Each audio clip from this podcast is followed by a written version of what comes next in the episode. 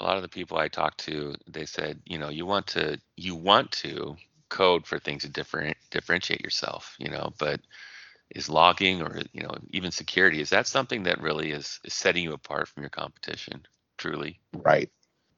Well unless really? it's in your name. Right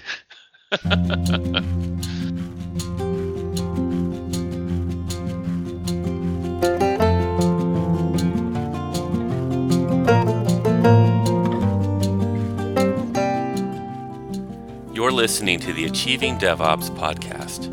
I'm Dave Harrison. Join us as we talk about delivering software reliably and at higher velocity.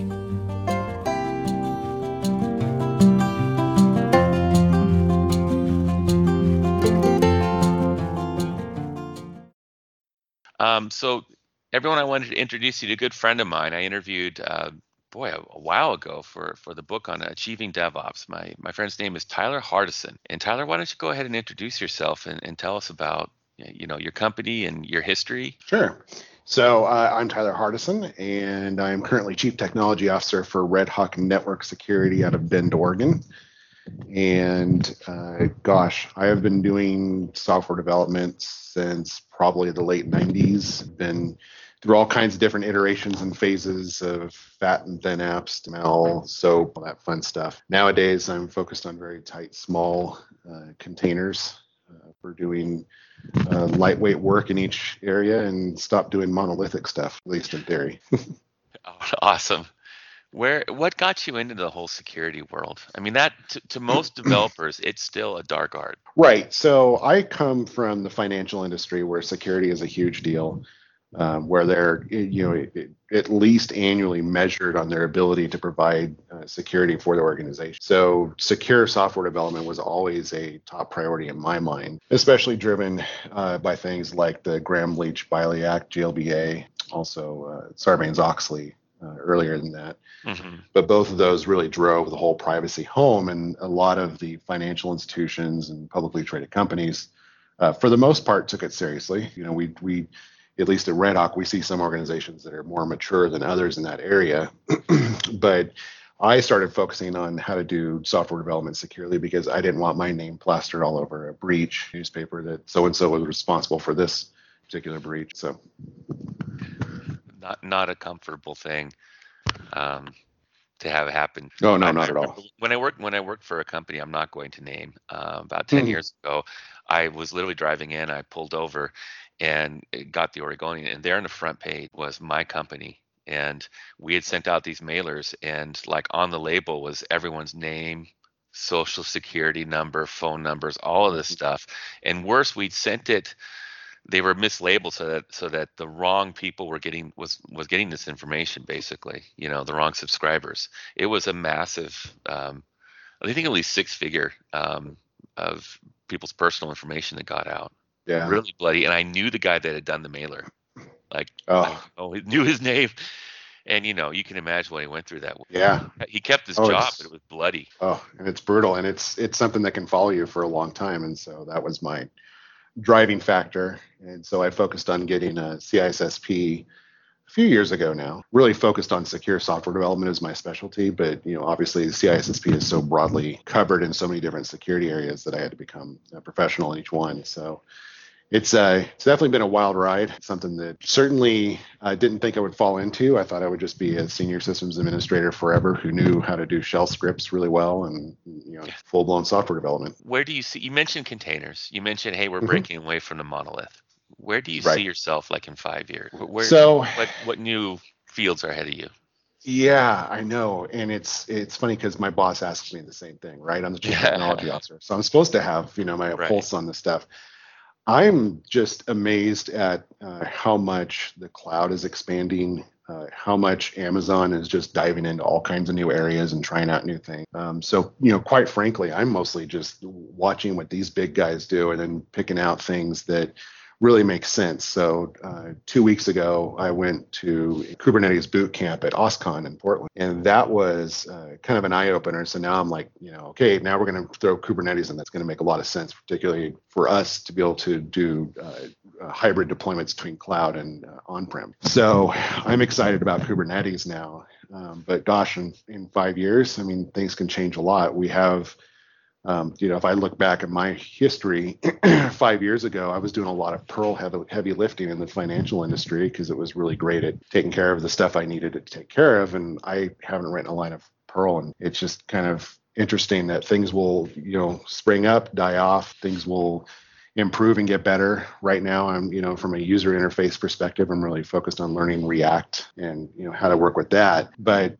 you know, from containers and, and the ability to do my deployments, I mean, right now, uh, Red Hawk's entire portal development is, is for, for the most part automated. We're just writing code, checking it in, and once it's checked in, the you know the little robots jump in from the back scene and start building out my software and deploying it to a test server. And then all i have to do is jump on the test server and you know see how my code is doing and make sure it's you know passing all the checks. So containers i see more automation it really helps with portability and, and repeatability. Absolutely yeah so um and I'd love to circle back to Kubernetes in, in a second, but do you have any like life lessons or breakthrough moments? Um, just looking back on your career, this could be personal, professional, sure. kind of, yeah.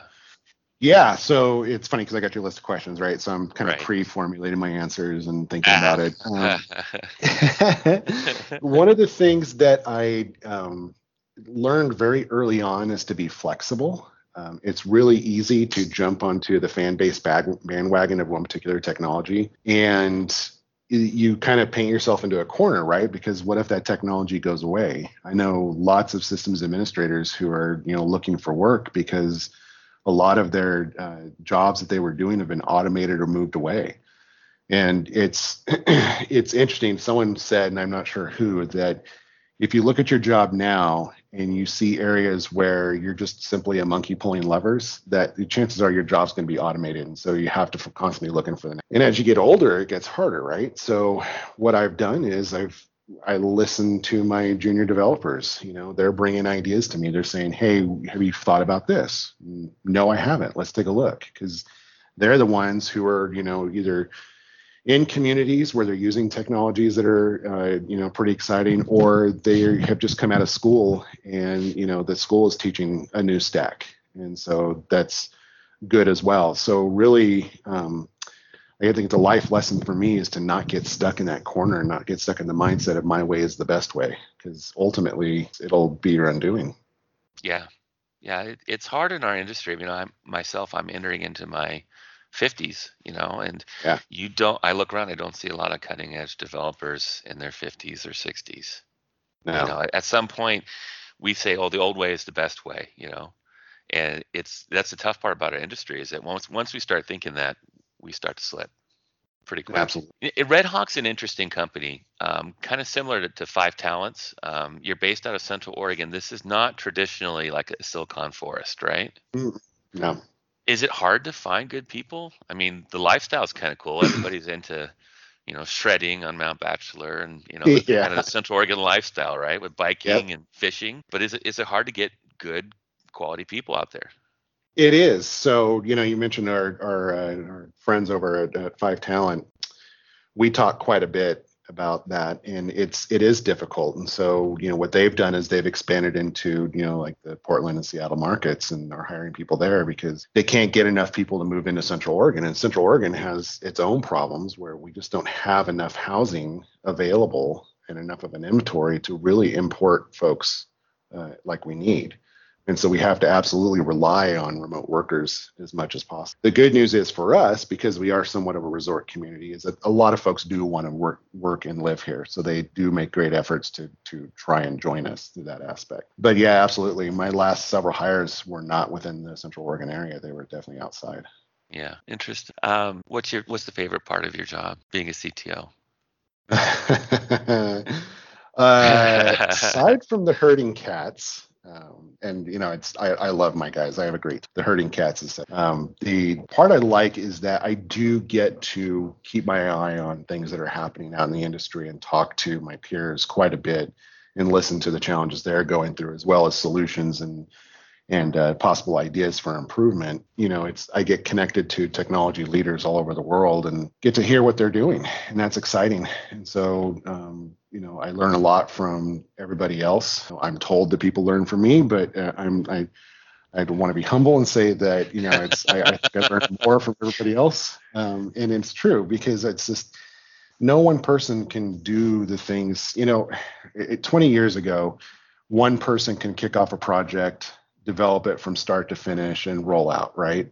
Um, that's how right. a lot of your small tech companies got, or sorry, your large tech companies that are out there today got started. Was you know one or two guys getting together it takes teams of people now because the technology uh, landscape is just so huge. And so it's uh, for me as a chief technology officer, it's it's not just you know choosing technologies and making decisions. It's also you know choosing the people who I know are going to help drive the company forward.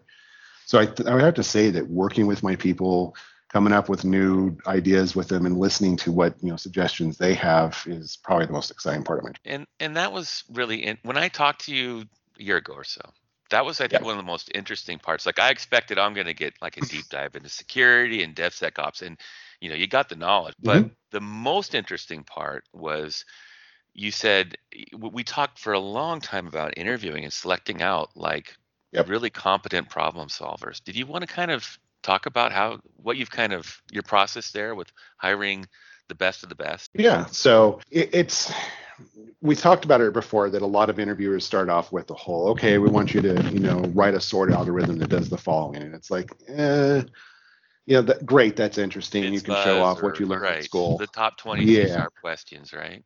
Yeah, exactly. and that's great. And I think it's that that is uh, shows a lack of creativity on the interviewer's part.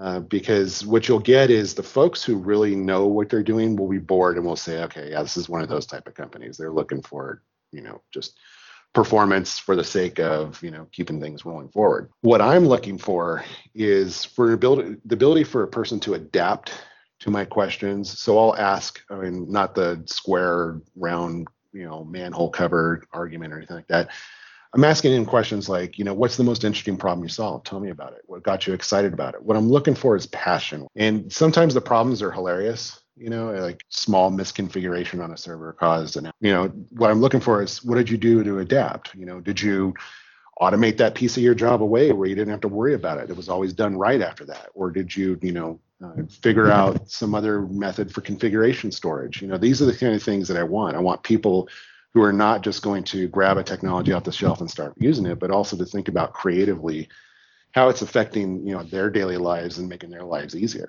Yeah, I I, I think that's interesting because when I was doing interviewing quite a bit, um, we started out with like the, the best of the best, kind of C sharp quest, picked out our favorite, and uh, we were selecting out for basically, you know, um, well, that's not usually that's not the, the skills you're using day to day.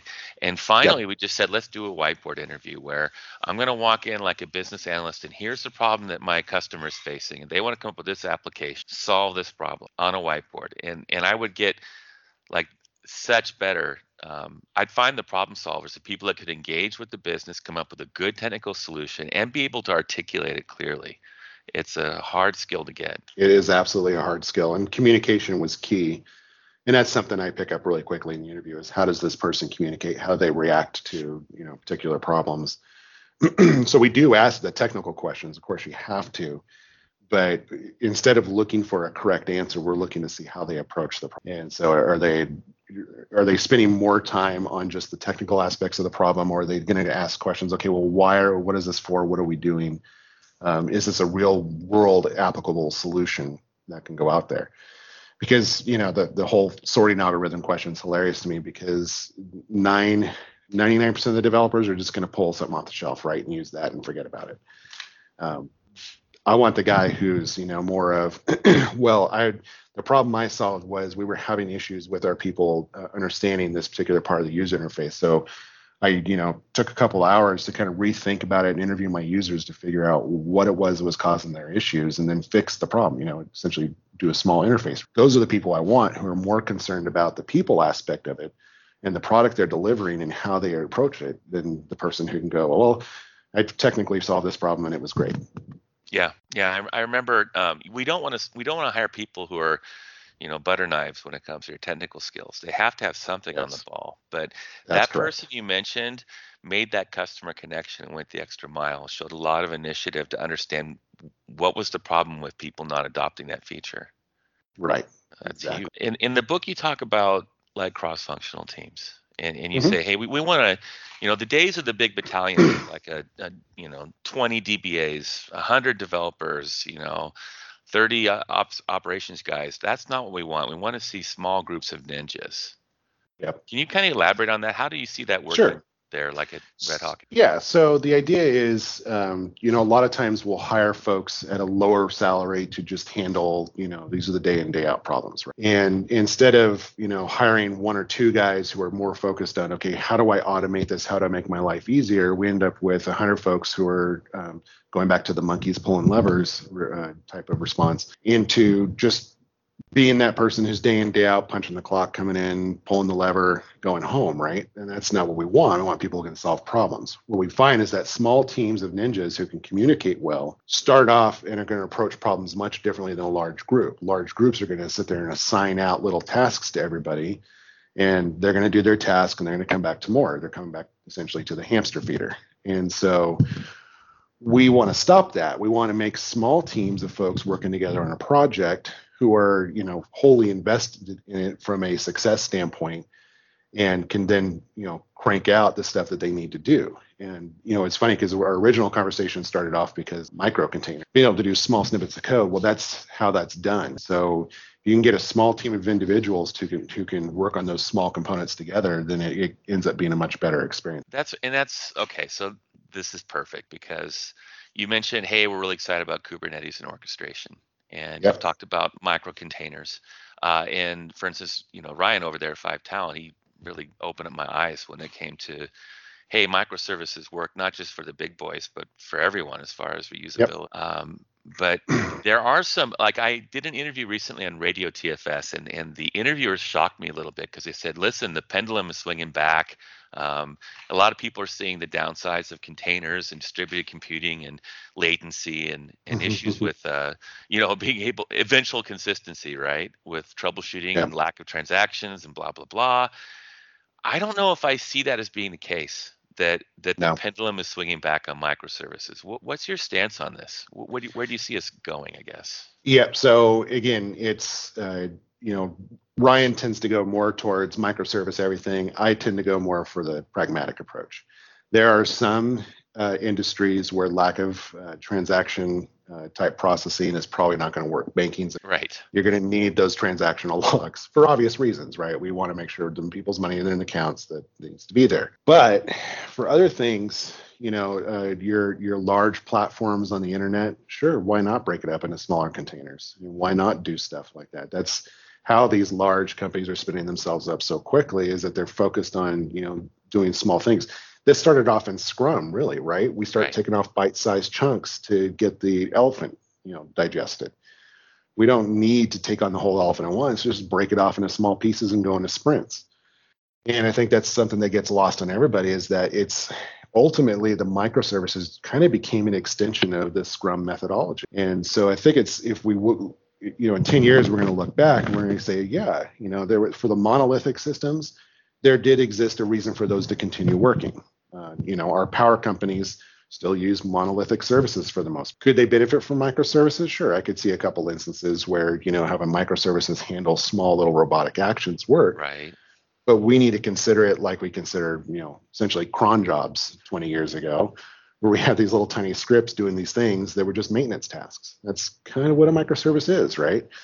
So it's one of those things that over time, I think we're going to find that everybody gets excited about something and then they want to you know jump on the bandwagon immediately and do it for everything. Um, you know it's it's funny because i'm looking at my laptop and it says containerize all the things. But is that a practical approach? Probably not. There are some things out there that do need you know that extra level of it's why java and, and c and c++ and c sharp still exist because you do need strongly typed languages for some aspects. But for a good portion of it no. I would say that strong small compact scripting languages work just as fine, like JavaScript.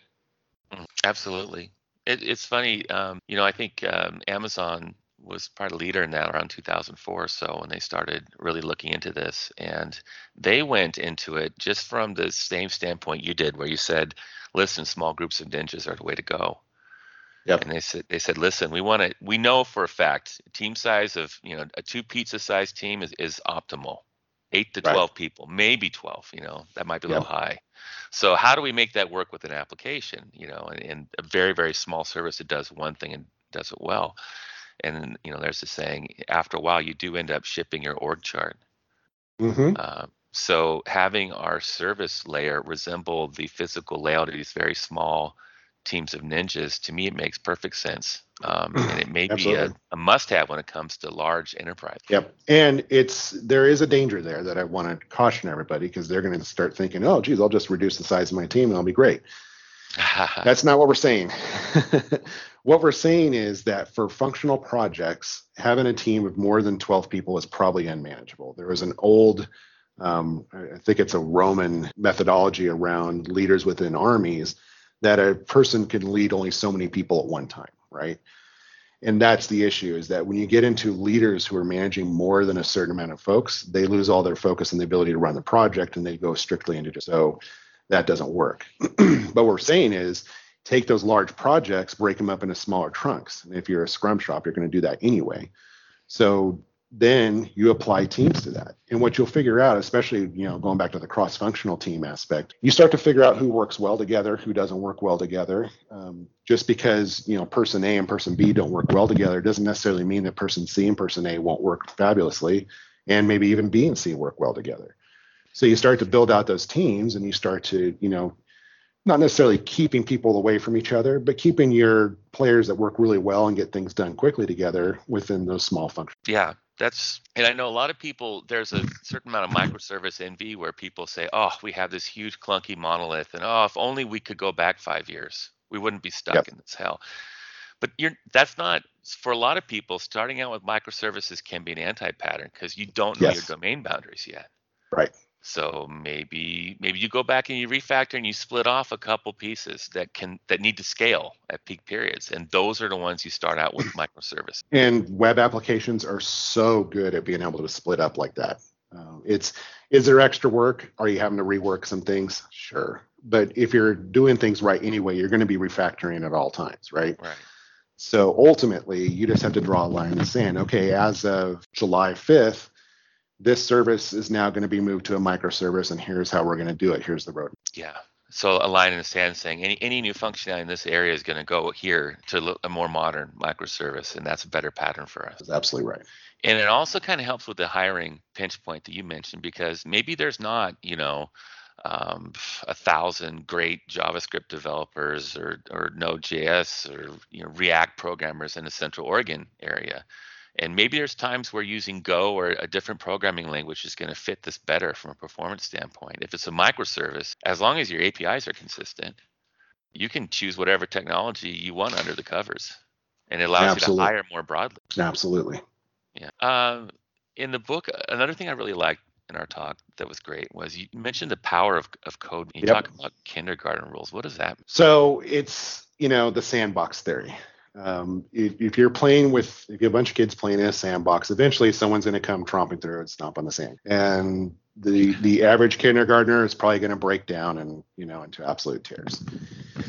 And I'm a strong believer that you know emotional things carry through us uh, for our entire life. Those same rules you could apply if don't stomp on someone else's sandcastle. Take that and now magnify it up to code reviews. So if you're in a code review with a bunch of people and this person is discussing their methodology behind the code they just wrote, they want to talk about it with folks, maybe get some ideas, that they take the opportunity to give critical, thoughtful advice and not just sit there and, and trash the other person. Everybody has varying levels of tease and as well as varying levels of how they approach things. Some people approach problems differently you know a jigsaw puzzle isn't always put together the same way. So in the kindergarten rules is you're in someone else's sandbox. So you're going to be respectful. You're not going to stomp on their sandcastle. You're going to talk to them respectfully. You're going to ask thoughtful questions and not just criticize form or anything like that. You're going to come up with ideas that are focused on how could this be better improved you know and that's where a more senior developer will help out quite a bit where they can actually provide that experience to a junior developer and say okay i see what you did there and that was good but have you considered you know this particular pattern instead and apply this and instead of using it as a you know a wand to beat down the developer for bad development it's more of okay let's teach you now how to do this. So, and, and obviously there's there's a balance here because we don't want to have like a rubber stamp process. Yeah, it looks yes. fine, you know, and you don't want to be this this gauntlet either. So, how do yep. you kind of? Is there a way that you like seeing people like words or phrases when they're doing this this review? Yes, exactly. So the uh, uh, a good example of this is uh, uh, I see that you have used uh, this particular variable in a lot of different scopes. Say you're just using a web-based link where scoping is not. And so maybe you need to declare this as a constant above that kind of thing. So instead of saying, God, that was a stupid idea, right?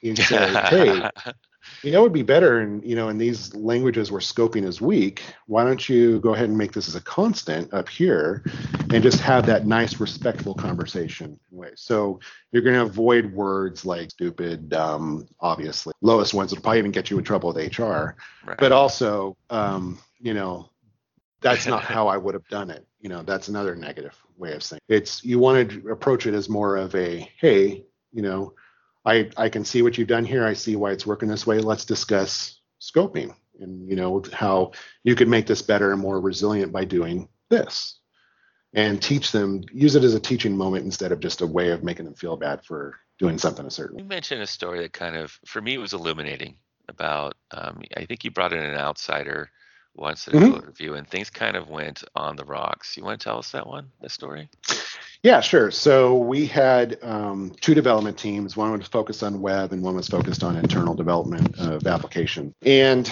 these teams uh, answered up through the same structure, but basically had their own manager. And I was the manager of the internal development. And I had always been doing the you know kindergarten rules style of code review, and the other team did the battle royale, if you will, style of uh, code review. So uh, what we started doing was our battle managers royale. Us, yeah. May the loudest voice win. yes. Yeah, because that idea is dumb. Why would you do that? You know, right. you are so, so, stupid. My God, are you a four-year-old? Right. Yeah, exactly. Yeah. Where did you learn how to code? From cereal box. So. Hey, they called and they wanted their programming model back. right. Exactly.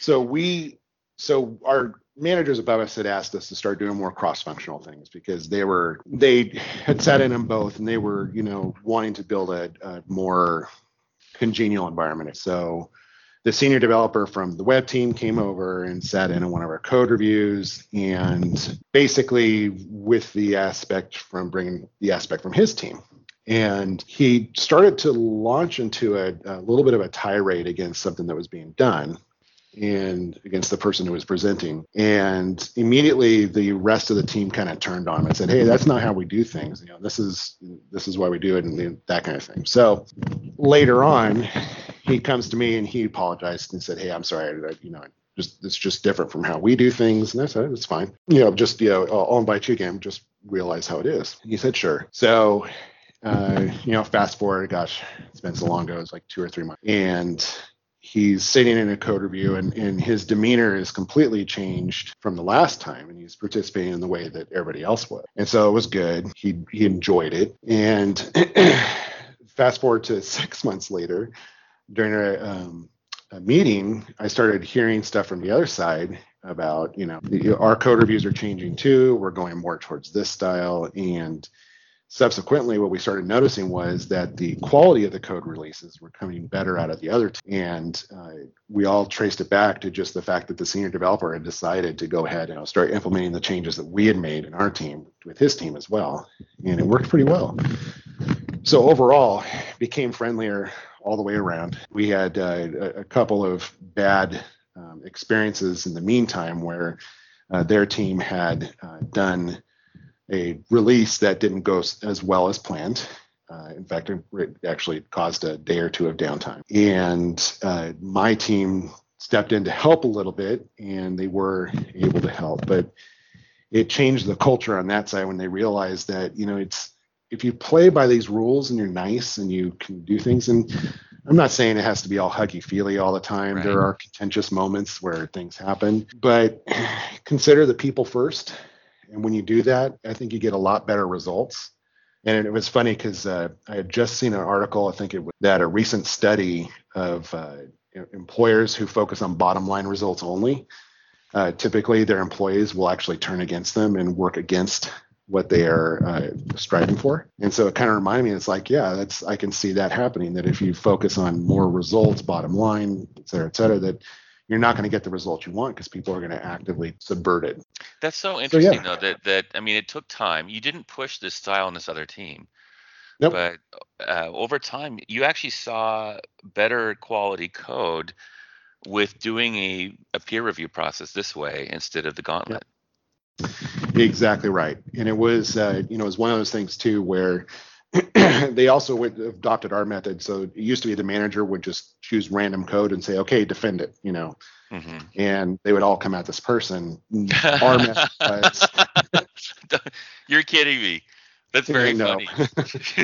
and so our method had always been, you know, okay, this is X developers week to present. Uh, so they're going to choose something that maybe they're, and I always encourage my folks to choose something you're having issues with or you're not exactly fully proud of and you want to get advice on on how to do it better. And because the team was respectful and how they approached that, I had very few issues of anybody wanting to not wanting to bring forth troublesome. And so it with their team, it just it was a constant fear of, oh my God, is it going to be my code this week? You know, that kind of thing. Because oh my goodness. It would, yeah. they'd be get very little time to prepare and all that. So it it does make a difference that if you give developers a little bit of autonomy and a little bit of an ability to you know direct their future and as well as uh, make approaching problems painless. And you know, I'm a big fan of uh, you are your own worst enemy, right? Because you're going to be the one who's going to be the most um, sensitive and most uh, downtrodden when it comes to poor code. Because you know it, what it is, you know what it, what's going on with it, and you're just fearing the day that someone else comes to you and goes, "Uh, yeah, that's bad," you know. And if you can just be honest and be willing with a team that's going to be open and uh, willing to help you out, I think you'll get a lot better result. It's interesting you bring that up because um, there's a couple people I talked to, like Nathan Harvey of, of Chef, now Google, uh, Jeff Atwood, uh, Kief Morris. They all said if you want to get to continuous delivery, start with effective code reviews. You know, you need to have a release pipeline, but you know, shoot, you need to have quality in your code. And if you can catch most of these bugs and improve learning across your team with a very simple you know kind of a group effort why wouldn't you do this right exactly right so talk to me then a little bit about um, DevSecOps. Obviously, this is this is a feature. It's something that that you're concerned very much in, like with Red Hawk. Yeah. How does Red Hawk approach security and, and kind of building security into the development pipeline? So we're absolutely focused on, you know, the three major domains, confidentiality, integrity, and availability, right? So confidentiality starts off with how are we securing the data? How are we making sure that data movement it remains secure? That cons- don't just consider, okay, my perimeter is detected, but go into the what if this particular code gets exposed or whatever else, what would happen? And when you start to think about that from a risk mindset, you start to approach problems a little bit differently. So you start to think about, gosh, you know, am I is my container carrying credentials to the database? Am I not using a secure credential store? Why am I not doing that? You know, and you start to approach problems a little differently. Or, you know, am I use, using best practices for these particular security things? So we're always looking in the background as okay, how to secure this. So when I did the Kubernetes bootcamp, the first part of it was was okay because I knew most of it. But what I was really looking forward to was the security module because I really wanted to see secure.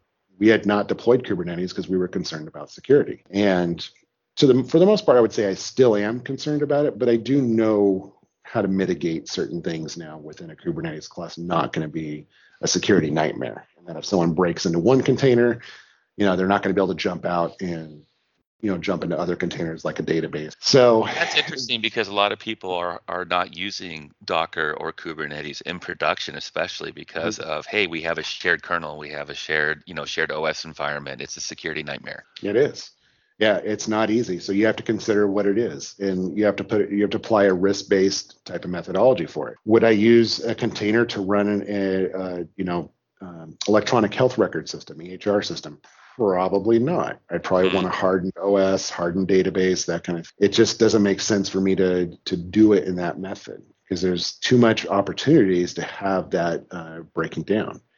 But in the case of Kubernetes, I can create zones and say, okay, this server zone is only for secure item where I know that I can control the security. And so not only am I hardening the the Kubernetes layer, but I'm hardening the OS too. So is it harder? Is it more difficult? Oh, it is. It is almost insurmountably harder to uh, secure a Kubernetes cluster. And so it's, really? it's one of the reasons why we're not using it yet, uh, but it's on my radar because I really do want the coordination, you know, the ability to orchestrate all of my workloads. But I have to do it in a secure way. So I think a lot of folks they get through the basic Kubernetes setup and they go, okay, I'm good. But what they did is they've got an OS that's not secured. They got enough, you know, they're not thinking about all the different layers that could, because uh, quite frankly, it's all shared memory space. Now, the ability to link across there if, if they can break out of their jails. So you just have to approach it the same way you approach system security. It goes from the network layer on up, doing the same. Interesting. So, um, so you start looking at the data. Not everything needs to be is is PI in particular. Right. So there's some there's some data stores and some application services that we can say are less less secure. So those would be you know that that'd be a good, probably a good option for containers. Yeah, absolutely. And not only that, but it, it, there could be some instances where PI could be containerized. It's how you approach the again you still have to go down to the OS layer and make sure the OS is secure. You have to, you know, make sure that your permissions and ACLs for Kubernetes are all set up properly. That not everybody's using root account to manage the cluster. It's, you know, you have to be very purpose driven and, and specific in how you're going to assign permissions. And services don't need every permission in the world. I mean, gosh, it, it, OpenBSD did great work on privilege separation for things like SSH and and different uh, applications like HTTP, uh, where they have their own forked Apache. It's those are things that can be fixed, but you have to think about them and you have to absolutely. What is the worst that can happen, and what is the data that I'm trying to? So you go beyond. Hey, I've got a firewall, so we're fine and you say what? you know which is hilarious but i actually heard that from an operations person not too long ago. Yes. yes. um, assuming the red team is going to get in because they always do right? Yep. Give enough time. What if this is exposed? What's what's going to happen? What's our next so again you're going to approach it from a risk mindset right? So you're going to try and create layers within there.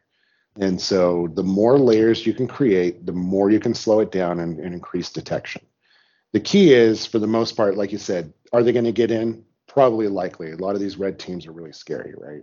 Yes. But they're much more skilled than we are. Exactly.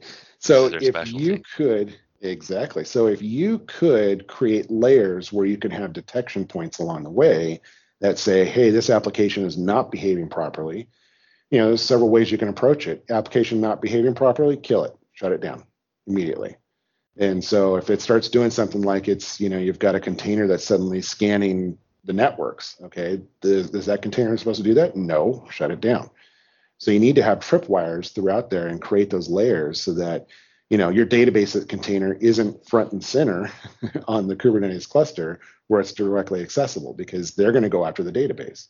You mm-hmm. want to make sure that you have, you know, start off the load balancer is the only thing that's accessible right now and they're going to have to breach the load balancer to get behind there and get to the other you know, portions of them so and it's funny because you mentioned firewalls and firewalls are great but too often we're applying them only at the perimeter. And really firewalls need to be more center placed in the network nowadays to where you're creating zones. And those zones and this is how red hawk designs our networks when we design it for customers each zone is only allowed to talk on the exact services and ports that are needed down to the application layer for each of the different zones. So my accounting person doesn't need access to the firewall management except you know, and neither does my engineer need access to the accounting database. There's just no reason for it. So we zone our network out completely to where there are definite concerns where we say this is the data we're protecting.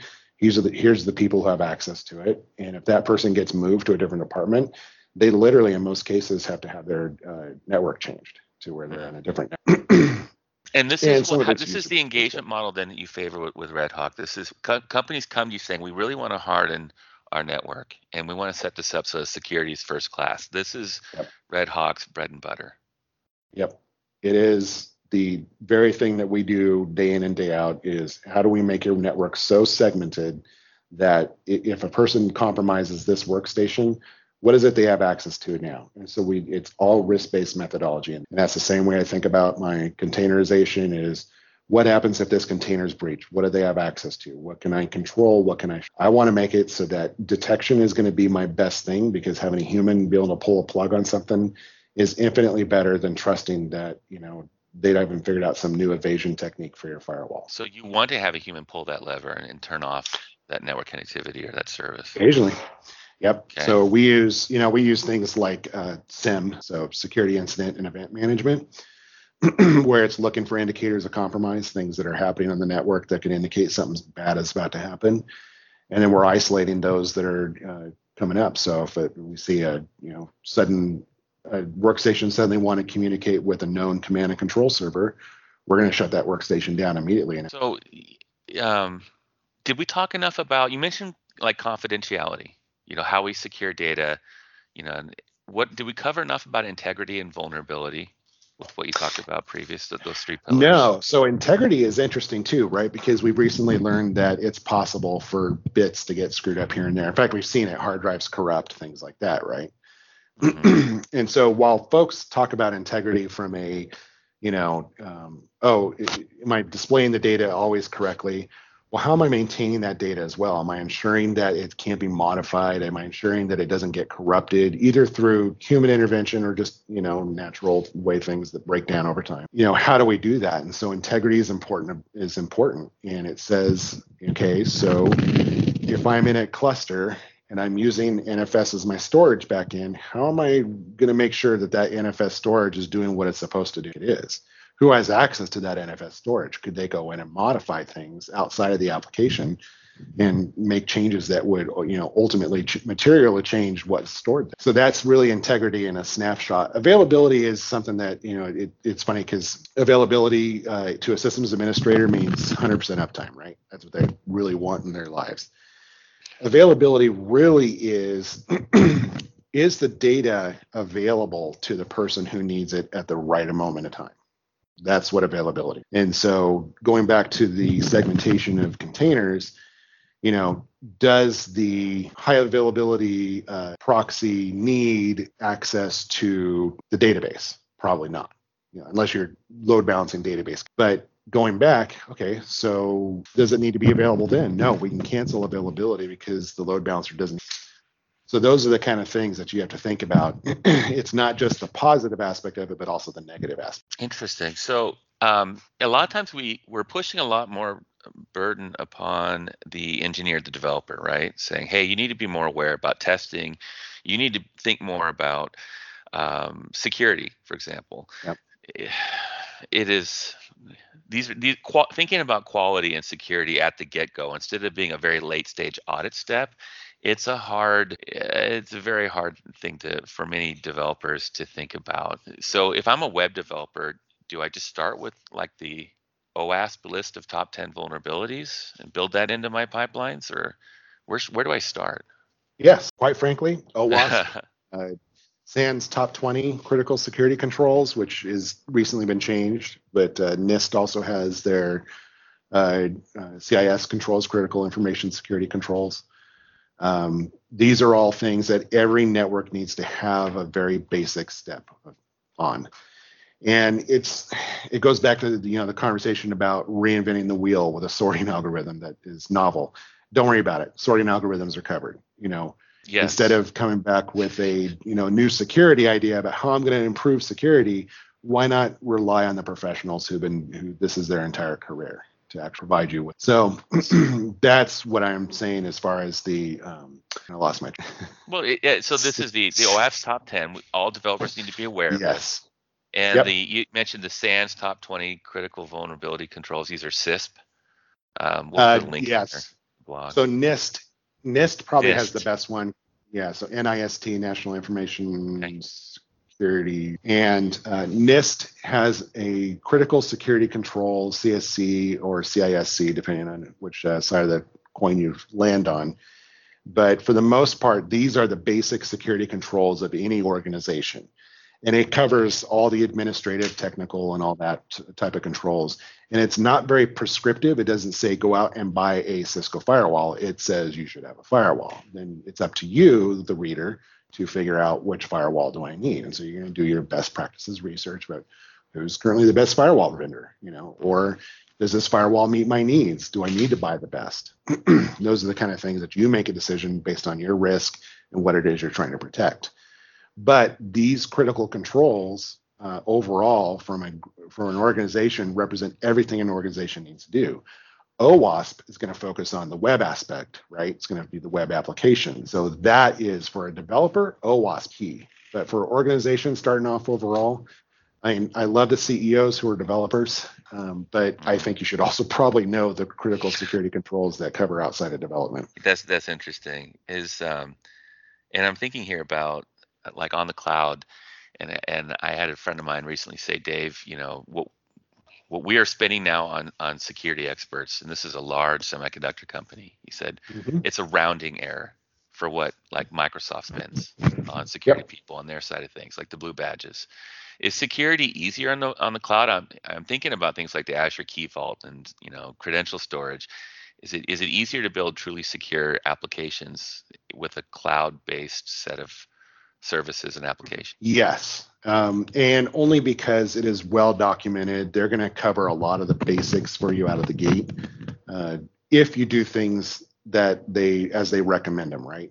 So a good example is that if you try to set up a, a system and you're trying to use the root account only to manage your um, your environment, it's going to warn you. You should really create individual users, set up IAMs, that kind of thing. So you need to do follow the best practices because you know it's um, it's the the company from 2014 whose AWS account was hacked and they took took um, took it over and deleted all the information and shut down the company. You don't want to be that person in the news. So you want to follow those best practices. When you get the gigantic warning and then it says you shouldn't be doing this, it probably is true and you probably shouldn't find a better. What about what should I know? Let's say beyond being like an application developer, let's say I'm a DBA. Mm-hmm. What do I need to know about security like at the SQL or the, the data model level?